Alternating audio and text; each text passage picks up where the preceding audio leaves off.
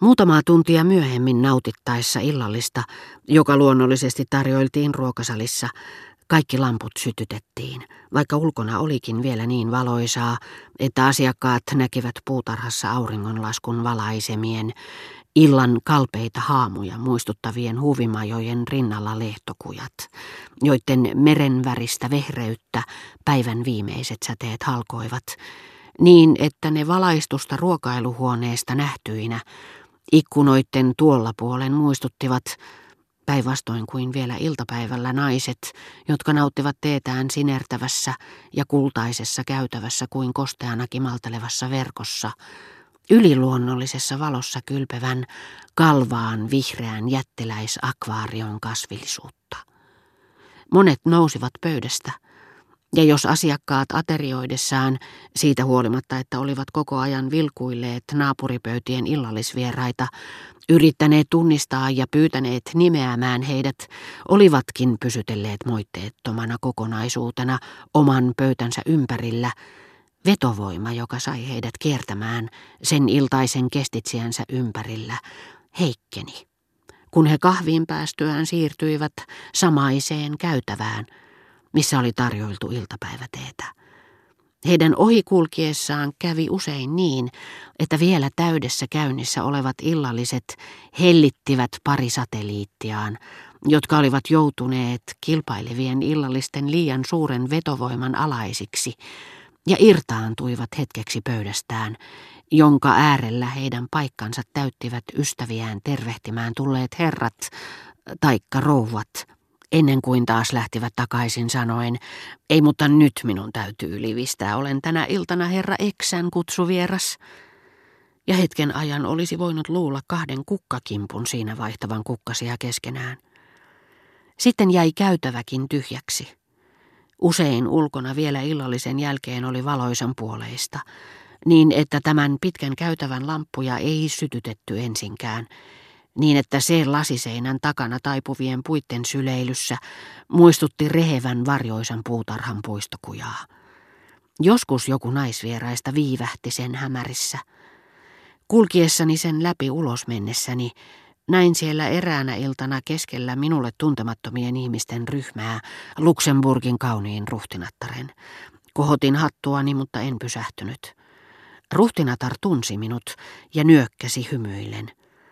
Korkealle tämän tervehdyksen yläpuolelle, itse liikkeestä lähtöisin, soinnukkaasti kohosi muutamia minulle osoitettuja sanoja, jotka kaikesta päätellen muodostivat tavallista pitemmän hyvän yön toivotuksen, jonka tarkoituksena ei ollut pysähdyttää minua, vaan täydentää tervehdystä, muuttaa se sanoiksi. Mutta sanat jäivät epäselviksi, ja vain sävy, jonka tavoitin, jäi kaikumaan niin vienosti ja kuulosti niin soinnukkaalta, että tuntui kuin puitten tummuneessa oksistossa satakieli olisi ruvennut laulamaan.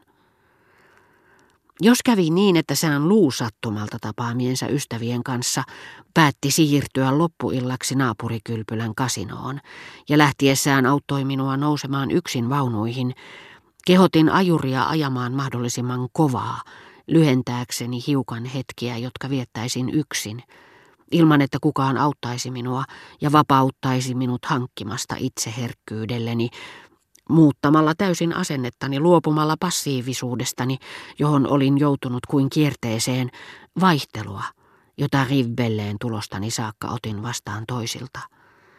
Mahdollinen yhteentörmäys vastaan tulevien vaunujen kanssa yön pimeässä Teillä, joilla oli tilaa yksille ajoneuvoille, rantakallion epätasainen, usein vierinkivien peittämä maaperä, sen äkkijyrkkänä mereen syöksyvän rinteen välitön läheisyys, eivät onnistuneet herättämään minussa sitä vähäistä energiaa, jota olisi tarvittu vaaran kuvittelemisen ja sen herättämän pelon tuomiseksi järkeni ulottuville.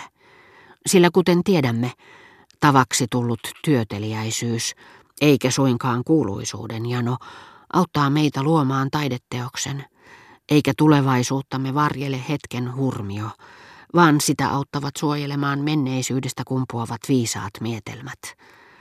Jo Rivbelleen tullessani olin heittänyt menemään ne järkeilyn ja itsehillinnän kainalosauvat, jotka auttavat tomumajaamme pysyttelemään kaidalla tiellä, ja olin joutunut jonkinlaisen moraalisen halvaantumisen uhriksi, mutta jännittäessään hermoni äärimmilleen alkoholi oli suonut kuluville minuuteille arvon ja hurman, joiden vaikutuksesta en kuitenkaan ollut tullut sen kykenevämmäksi, tai edes halukkaaksi niitä suojelemaan. Sillä pakottaessaan minut asettamaan nämä hetket etusijalle muuhun elämääni nähden, hurmiotilani erotti ne siitä. Olin nykyhetken vanki niin kuin sankarit ja juopot. Väliaikaisesti väistynyt menneisyyteni ei enää heijastanut tielleni varjoaan, jota meillä on tapana kutsua tulevaisuudeksi. Ja koska en enää sijoittanut elämäni tarkoitusta menneisyyteni unelmien toteuttamiseen, vaan kuluvan hetken hekumaan, en nähnyt nykyisyyttä pitemmälle. Niin että näennäisen ristiriitaisesti, nimenomaan sillä hetkellä, jolloin tunsin poikkeuksellista nautintoa, tiesin, että elämäni saattoi olla onnellinen – juuri silloin, kun sen olisi pitänyt olla minulle kallisarvoisempi kuin koskaan, ja vailla kaikkia huolia, joita se siihen mennessä oli minulle tuottanut, panin sen hetkeäkään epäröimättä alttiiksi mahdolliselle onnettomuudelle. Tosin en näin käyttäytyessäni tehnyt muuta kuin kärjistin yhteen ainoaan iltaan huolettomuuden, joka muilla ihmisillä liukenee koko elämään – jonka kuluessa he tarpeettomasti lähtevät merimatkalle ja nousevat lentokoneeseen tai autoon, vaikka heitä kotona odottaa läheinen, jonka heidän kuolemansa murtaisi. Tai vaikka vielä sillä hetkellä heidän uhanalaisiin aivoihinsa on sidottu taideteos, jonka tuleva toteuttaminen on heidän elämänsä ainoa tarkoitus.